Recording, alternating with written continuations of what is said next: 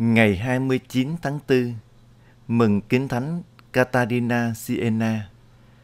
Tin mừng theo Thánh Gioan.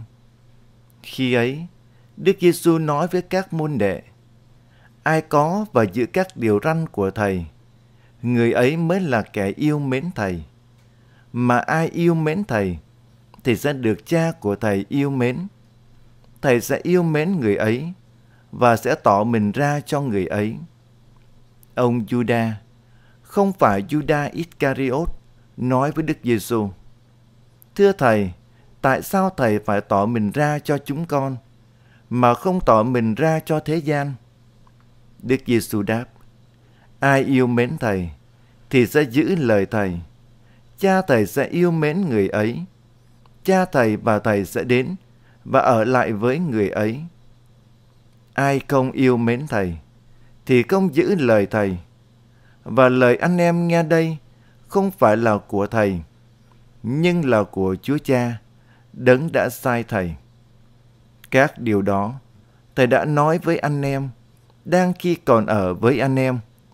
Nhưng đấng bảo trợ là Thánh Thần Chúa Cha sẽ sai đến nhân danh Thầy.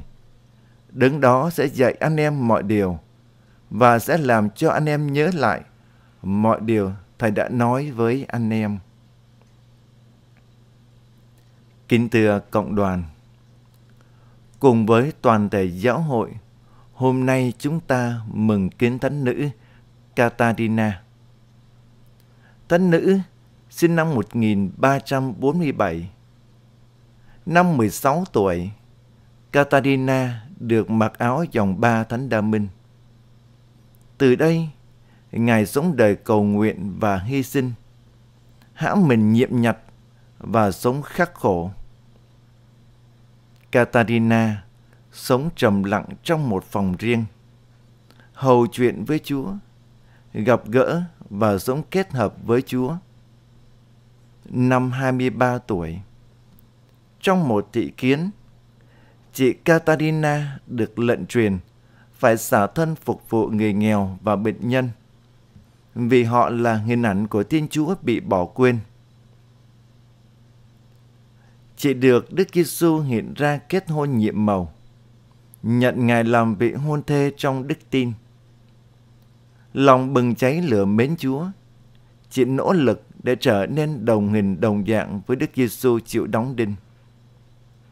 Chúa dùng những tia sáng in các thương tích của Ngài nơi thân xác chị vào ngày mùng 1 tháng 4 năm 1375.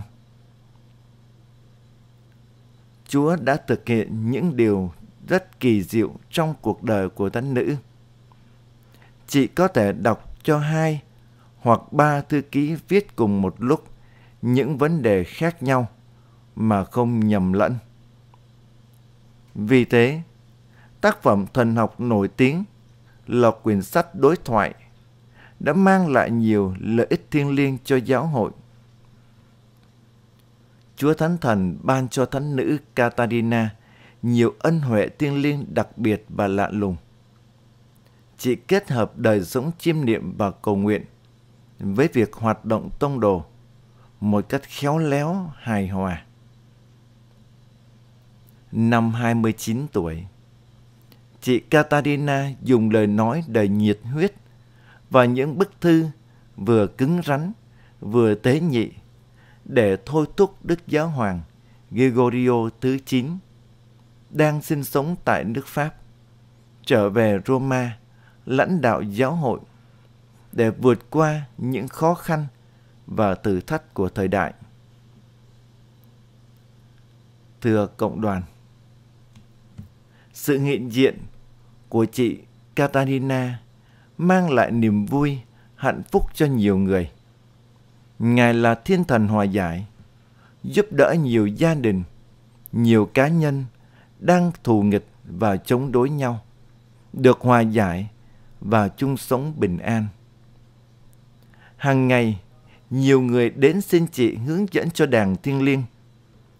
Thấy vậy, bề trên dòng giao cho Ngài công tác giảng dạy lời Chúa mọi người ngạc nhiên khi thấy Ngài chỉ là một cô gái bình thường, mà diễn đạt những tư tưởng cao siêu như một nhà thần học uyên bác.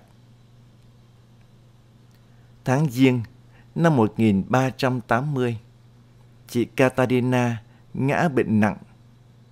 Và ngày 29 tháng 4, Ngài qua đời. Một cuộc đời tuy ngắn ngủi, chỉ có 33 năm sống trên trần gian. Nhưng chị Katarina để lại cách sống thân tình với Thiên Chúa trong việc cầu nguyện và dấn thân hoạt động tông đồ. Ngài mang lại một sức sống mới cho giáo hội, giúp nhiều người nhận ra tình yêu và lòng thương xót của Thiên Chúa. Nhưng trên hết, chính Thiên Chúa thực hiện những điều vô cùng kỳ diệu qua cuộc đời của thánh nữ để mọi người nhận biết sự hiện diện và quyền năng của Thiên Chúa.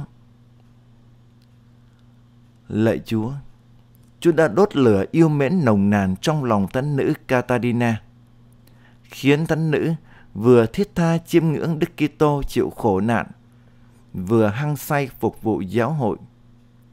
Xin cho dân Chúa biết thông phần khổ nạn với Đức Kitô để được vui mừng chiêm ngưỡng vinh quang Chúa.